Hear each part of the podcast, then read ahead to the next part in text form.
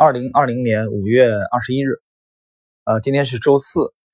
那么今天在这里呢，给大家介绍一篇啊，彼得林奇谈他为什么激流勇退，啊，来这个离开这个资管行业退休。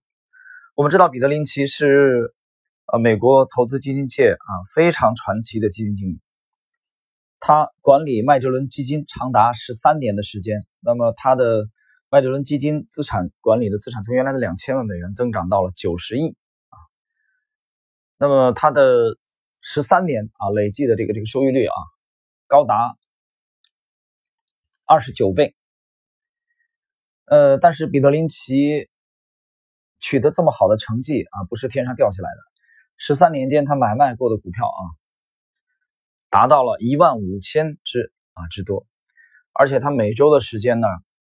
长达八十个小时，在这种状况下，那么彼得林奇选择了激流勇退退休。那么他为什么会做出这样的选择呢？他这样的选择其实给我们啊这个资管行业的啊这些投资经理也好，基金经理也好，有没有什么样的启发呢？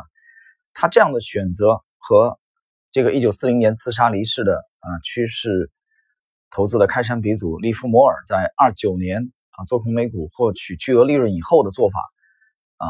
是这个截然相反的。那么，彼得林奇有什么样的思考呢？为什么做出这个重大的决定呢？那我们就看看彼得林奇他是如何来看待这件事的。一九九零年五月三十一日，咔嗒一声，我关掉了科特隆证券行情报价机，走出了我在富达基基金麦哲伦基金的办公室。解释一下啊，麦哲伦这个基金呢是在富达旗下的，而富达呢。我之前的这个专辑曾经介绍过啊，富达历史上出现了几位牛人啊。首先是他的老板啊，约翰逊，老板的儿子啊，小约翰逊也很牛牛人。然后就是我们之前有了这个几次介绍的传奇的华人的基金经理啊，这个美籍华人就是蔡志勇啊，蔡志勇他的这个原籍实际上是中国的上海。呃，然后就是今天我们要谈的彼得林奇。到这天为止，我已经在麦哲伦基金工作了整整十三年。回首往事，十三年之前的一九七七年五月，我刚刚掌管麦哲伦基金时，吉米·卡特刚刚就任美国总统，并且他承认自己心中仍然对女性充满了渴望。其实，当时我心里也充满了渴望。不过和总统先生不同的是，我所渴望的是股票。最后我统计了一下，我管理麦哲伦基金期间买卖过的股票总数高达一万五千只。其中很多股票还买卖过好多次，怪不得大家都说从来没有见过一只啊林奇没有喜欢过的股票。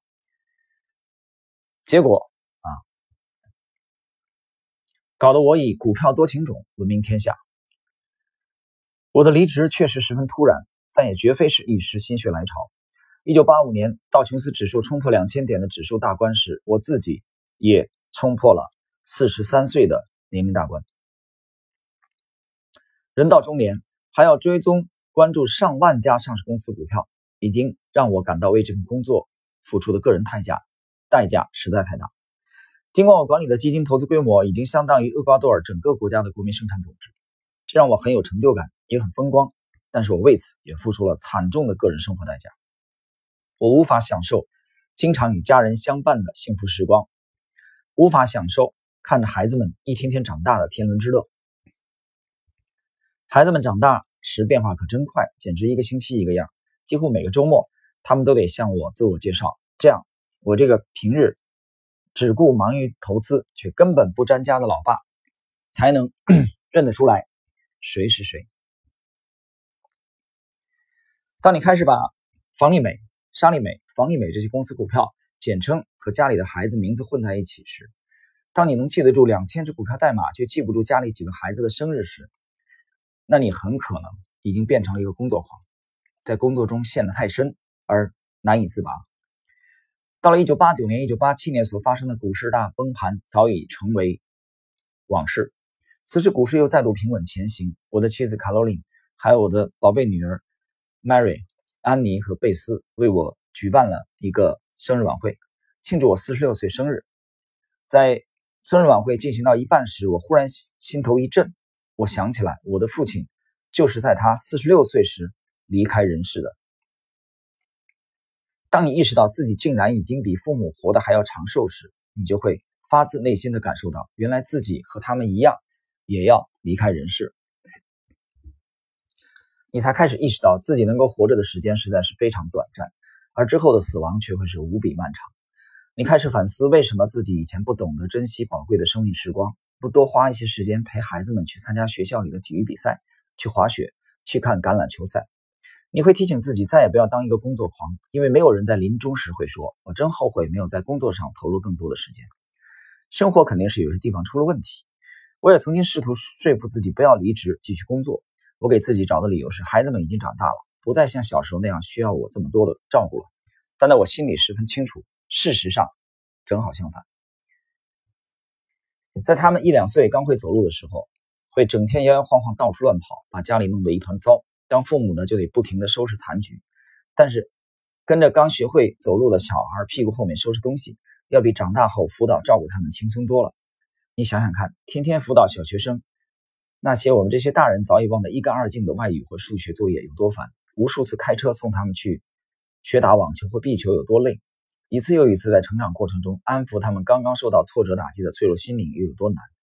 要想与孩子们身心成长的步调保持一致，父母就必须花上很多周末的时间去听孩子们喜欢的流行歌曲，绞尽脑汁记住那些摇滚乐队稀奇古怪的名字，陪着他们去看大人们自己根本不愿意看的照片、影片。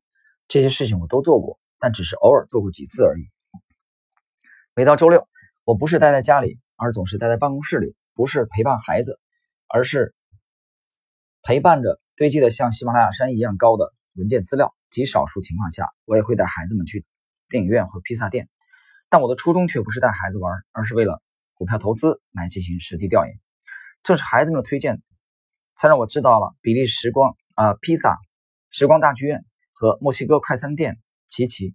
不过我后悔的是，当初真不该买了前一家公司的股票，当初真不该没买后一家公司的股票。到如今的一九九零年，Mary 十五岁了，安妮十七岁，贝斯也七岁了。Mary 已经到一家寄宿学校读书，每隔两周才能在周末回家一次。这个秋季，他一共踢了七场英式足球，可我只去看了一场。我平时实在是太忙。以至于我们家的圣诞卡足足晚了三个月才寄完。我们专门为孩子们准备了一本纪念册，结果呢，积累了一大堆孩子们成长过程中很有意义的事件记录，却没有时间整理粘贴到纪念册里。即使在那些我没有加班的日子，我也很少能早些回家。我参加了一些慈善组织或是市民组织，我自愿提供义务服务，所以我经常得抽空参加某一家的会议，为此只好牺牲与家人相聚的时光。大多数情况下，这些组织都把我安排到他们的投资委员会里，为一个高尚的目标来选股，无疑是世界上最有意义的工作。但问题是一方面，麦哲伦基金的工作压力持续增加，同时社会上对我参与公益事业的要求在不断增加。当然，我的孩子的家庭作业也越来越难，需要的课程和课外活动越来越多。作为家长，每天需要开车接送他们所花的时间自然也越来越多。与此同时，我所梦见的都是股票。而不是我的妻子卡罗琳，我和她最浪漫的约会也不过是在开车进门时打个照面而已。在每年一次的例行体检时，我只好向医生坦白，我唯一的运动就是吃过饭剔剔牙。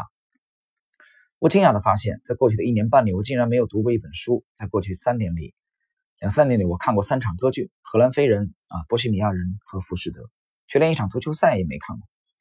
这让我得出了第一条林奇投资法则。如果你看歌剧与看球赛的次数之比是三比零，你就应该意识到你的生活肯定有些地方出了问题。到了一九九零年年中，我终于醒悟，这份工作再也不能干下去了。我想起了那位与我们基金同名的航海英雄费迪南·麦哲伦，他也是提前退休，隐居到一个偏僻的太平洋小岛。可是我发现他后来被当地愤怒的土著人撕成了碎片。他这种退休后的悲惨遭遇让我犹豫再三。为了避免同样的悲惨遭遇被成千上万愤怒的基金持有人撕成碎片，我专门会晤富达基金公司的老板内德·约翰逊，还有经营主管加里·伯克海德，讨论如何让我安全平稳的离开基金管理的工作职位。我这里解释一下，这个内德·约翰逊啊，就是在当年啊，在林奇入职富达之前，和这个蔡志勇这个。就是接手富达基金的啊，其实也就是老约翰逊的儿子。当时其实还是有竞争的关系的啊。那么蔡志勇就认为说，老约翰逊啊应该把富达传给他，而不是他的儿子。这个内德·约翰逊其实也是一位投资高手。那么蔡志勇啊离开以后，就是自自己创立自己公司之后啊，在后来呃当时的时候，蔡志勇在管理的时候，林奇啊还是一个啊小孩子，嗯，蔡志勇是他的偶像。结果他没自己没想到的是，他能呃在富达啊，在他之前的偶像蔡志勇工作过的公司工作。我们继续。我们的讨论十分坦诚和友好。内德·约翰逊建议我继续留下来，由我担任富达旗下所有基金的团队领导者。为了减轻我原来管理一百二十亿美元基金的巨大工作压力，他答应让我管理一个规模更小的基金，比如一亿美元。但是，尽管新的小基金的规模只是我原来管理的老基金的百分之一，但按照我的个性，我仍然会像管理原来的大基金一样倾注同样多的潜力。我仍然会每个周末都在办公室度过，因此我婉言谢绝了我老板的建议。大多数人都不知道，在管理麦哲伦基金的同时，我还为几家大公司管理着一个十亿美元规模的员工养老基金，包括柯达、啊富富达汽车和伊顿百货，其中柯达的份额最多。我管理的这个养老基金想怎么投资就怎么投资，没有任何投资限制，因此投资业绩比麦哲伦基金还要好。比如，这个养老基金能够将其百分之五以上的资产投资于一只股票。而根据法规规定，共同基金就不能如此。不管我是不是离开富达基金公司，柯达、这个福特汽车和伊顿百货三家公司都希望我能够继续为他们管理养老基金，但我还是谢绝了他们的好意。除富达基金公司以外，我还收到了无数邀请，由我出面组建一个林奇基金，成为一家在纽约股票交易所上市的封闭基金。那些准备参与组建基金的发起人对我说：“只需在几个大城市搞一次短暂的路演。”受数亿、受数十亿美元的基金份额绝对不成问题。从基金管理者的角度来看，封闭基金的吸引力在于，无论投资业绩多么糟糕，基金都永远不会失去它的客户。那是因为封闭基金只能交易而不能赎回，和在证券交易所交易的默克制药、宝利来等股票一样，每一个封闭基金卖方都有一个相应的买方，所以基金份额总数和上市公司股份总数一样是保持不变的。然而，对于麦哲伦基金这样的开放式基金来说，情况完全不同。开放式基金持有人想退出基金，就可以要向基金要求赎回，基金就必须根据基金单位净值支付相应的现金，基金份额相应减少。一旦一家开放式基金不再受到市场青睐，投资者就会纷纷赎回，把资金转移到这家基金的竞争对手，或者干脆退出股市，投入货币市场。这家基金规模很快就会大大缩水。这就是为什么开放式基金无。根本无法像封闭式基金那样夜夜安稳入睡的根本原因。搞一个规模二十亿美元，并在纽约股票交易所挂牌的林奇基金，就像一家流通股本为二十亿美元的上市公司一样，能够长期稳定的持续下去，一年又一年，年年都可以如此。单单就赚钱而言，这个主意太有诱惑力了。我可以雇些助手来选股，把我的工作时间减到最低程度，让我有足够的空闲时间打打高尔夫，多陪陪老婆孩子。有空再去看看波士顿红袜队。解释一下啊，波士顿红袜队的老板就是啊趋势跟踪的高手啊，这个这个约翰亨利。凯尔特人队的比赛，当然还有波西米亚人等歌剧。不管我的投资业绩战胜市场还是落后于市场，我都可以拿到同样丰厚的管理费收入。但这个安排仍有两个问题尚未解决：第一，我对战胜市场的渴望程度远远超过我对落后于市场的容忍程度。第二，我一直相信基金经理应该自己独立来选股，而不依靠别人。因此，即使是管理这样一个可以保证丰厚收入的封闭基金，我还是会重新回到和原来管理开放式基金一样的工作状态。即使是周六，也一样会一天到晚待在办公室，在成堆的年报中迷失真正的自我，依然和以前一样，只是一个钞票越赚越多，但是时间却越来越少的可怜家伙。我曾经听说有很多的百万富翁庆贺自己错过了本可以更加富有的机会。我过去一直对此非常怀疑。能够对大赚一笔的诱人机会说不，这可是很少人能够享受得起的奢侈。如果你够幸运，和我一样赚了相当多的钱，当赚的钱多到一定程度，这时候你就必须做出一个选择：是继续为了赚更多的钱而生存，辛辛苦苦一辈子只是做金钱的奴隶呢，还是让你赚的钱为你服务，从此成为金钱的主人？让自己享受更多的人生幸福呢？我们读到这里的时候啊，我觉得不禁肃然起敬。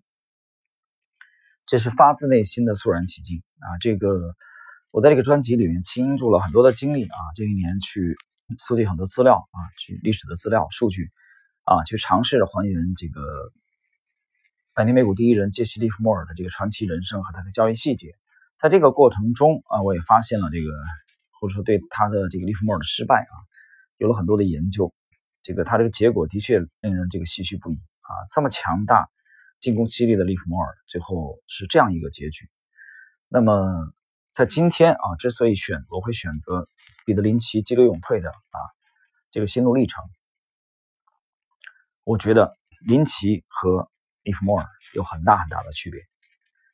在这一点来说啊，彼得林奇他意识到了，也是这样做的，选择做金钱的主人而不是奴隶啊，其实也。这个在他巅峰期啊，管理麦哲伦十三年，业绩非常好的时候，激流勇退，这个其实也是我觉得不自主的啊，下意识的吻合了中国的这个老庄的哲学，就是一代嘛，总有一代的风流。那么你我们我们这小的时候，比如说啊，很喜欢哪些歌星啊？你看现在还还红吗？还流行吗？不流行了。偶尔有时候你这个啊，你开车或者坐车在城市的某一个角落啊，或者咖啡厅听到一首老歌，你会觉得啊，你身边的年轻人会觉得很吃惊，甚至很多年轻人根本没有听过这首歌是谁唱的，都没有听过这首歌啊。我知道的很多歌曲，我女儿都没听过。但现在很多新歌我们一样没听过，这说明什么？我们已经老了。那我们的那个时，我们的那个时代啊，已经成为过去了。那么。彼得林奇，他能在自己的巅峰期啊，没有选择做加法，而是勇敢的选择做减法。我觉得这是真正的大智慧，这是真正的参透了人生，就是金钱到底是什么样的作用。呃，查理芒格讲过，金钱可以解决百分之八十五的问题啊。这句话我也跟跟我女儿交流过，金钱可以解决解决生活中绝大多数的难题问题啊，但是金钱其实解决不了啊很小一部分的问题。那比如说，金钱买不来健康，啊，金钱也不是百分之百就一定能买来快乐。当然，金钱非常重要。我们刚才首先讲了这个大前提，所以最后我们看看彼得林奇的这个相当于是告别信的最后的这啊个自然段，他是怎么讲的？俄国大文豪托尔斯泰的小说里写过一个非常贪心的农夫的故事。有个魔鬼答应这个农夫，一天之内他用脚能圈下来的土地全部赐给他。这个农夫拼命跑了几个小时，就圈到了好几平方公里的良田。这些土地他一辈子都种不完，足以使他和他的家庭好几代子子孙孙过上富裕的日子。这个可怜的家伙已经累得汗流浃背、气喘吁吁。他想停下来，他想，圈的地已经足够大了，再继续跑下去，圈更多的地，对自己又有何意义呢？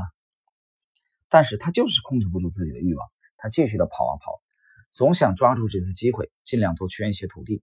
直到最后再也跑不动了，筋疲力尽，倒地而死。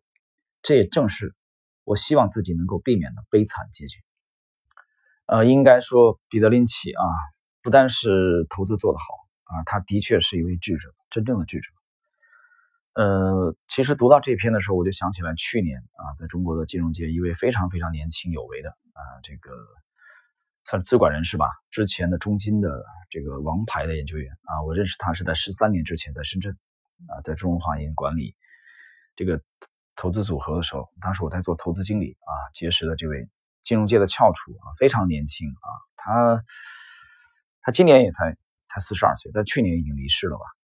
去年啊，一九年已经离世了，非常遗憾。那么我们对比一下林奇啊，他可以说他参透了人生。啊，看看透了，看得非常通透，所以他选择了急流勇退，选择了适可而止，选择了做减法啊，在最人生巅峰、最得意之处，我觉得这一点其实我把它类啊类比为当年的曾国藩打下南京之后，迅速的主动的上奏折裁撤湘军啊，你清廷不是最担心这百万湘军的实力吗？啊，让让慈禧让朝廷啊让慈安难以安枕，对不对？当时八旗的战斗力已经都不行了，那曾国藩明白他，但他又他的定位又很清楚，他又不想取清廷而代之，他只想做一个忠臣，那么他就啊迅速的在最人生的最巅峰，他这个高度，拿起笔来上奏折啊，勇敢的做了减法，裁撤湘军，而且大力度的裁撤。后来这个保奏这个来扶持这个他的学生李鸿章的淮军，这是何等的勇气和气魄！这是这是一般人能做到的吗？所以大家去看一看啊，这种在中国历史上啊，在人生的这个巅峰得意之处，能勇于做减法的人能有多少呢？我知道范蠡算一个啊，泛舟五湖东，带着西施美人跑了。为什么呢？因为他看出来勾践不可以啊，这个共富贵，只能共患难。文仲那个傻鸟啊，居然还贪恋啊，他不理解，这马上都要咱们都要上市了，对吧？这都有原始股了，你这种元老怎么跑了？最后文仲落一个什么结果呢？很惨啊！范蠡算是一个做减法的高手，另外一个就是郭子仪啊，唐朝的大功臣啊。郭子仪应该也是曾国藩的偶像，所以你看看这几位啊，他们的这个这个在人生最风光之处、最紧要之处的啊大手笔，这个做法其实我们嗯。从正常角度来理解啊，其实是反人性的啊，一般人是做不到的。但是也正是如此，我觉得彼得林奇的伟大也就在这里。那我们倒过来再去比较啊，杰西·利弗莫尔，我觉得这是利利弗莫尔人生最大的失败。他只知道做加法啊，一味的赚钱赚钱赚钱，没有做减法。我们就不谈社会公益啊，我们只谈对这个高杠杆、风险很大的啊。这个期货市场的这种减法，他没有做。他二九年做空美股以后啊，十天啊九九天到十天左右赚了一亿美元，之后继续奋战，还在这个高杠杆、高风险的市场里啊，像战士一样的战斗。最终是什么结果呢？大家看一看。但有些人很幼稚啊，他因为你这个，因为利弗莫尔的最后自杀啊，这个结局他就认为说利弗莫尔整个体系都是失败的。我觉得这种想法太业余了。很幼稚，很傻。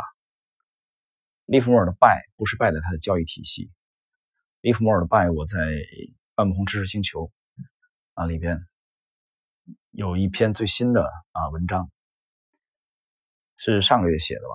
我觉得总结他最大的失败，首先是哲学的失败。他为什么有哲学失败？首先一个重要原因，他读书太少。他为什么读书少？因为他早年很早出来打拼，十四岁就离家出走。所以人呢，这个成功失败，其实有很大的原因。那除了这个历史背景的影响啊，他的性格，我觉得人生最紧要处的啊这种抉择，对人的影响太大。那么我们如何才能在人生最紧要处尽量的做出正确的抉择呢？啊，路遥有写过这个名著《人生》，对吧？大家可以去看一看。《平凡的世界》应该也是路遥的这个名著，就是你。如果之前你很注意去研究之前的这些人，啊，无论是哪个朝代的，在你之前的这些人，他们的这个抉择，就像查理芒格喜欢研究最成功和最失败的人，那我想你可能会尽量的避免自己重蹈覆辙，啊，这也是我们在不断的去啊去解读经典的真正意义所在。好了，朋友们，我们今天的这一集节目就到这里。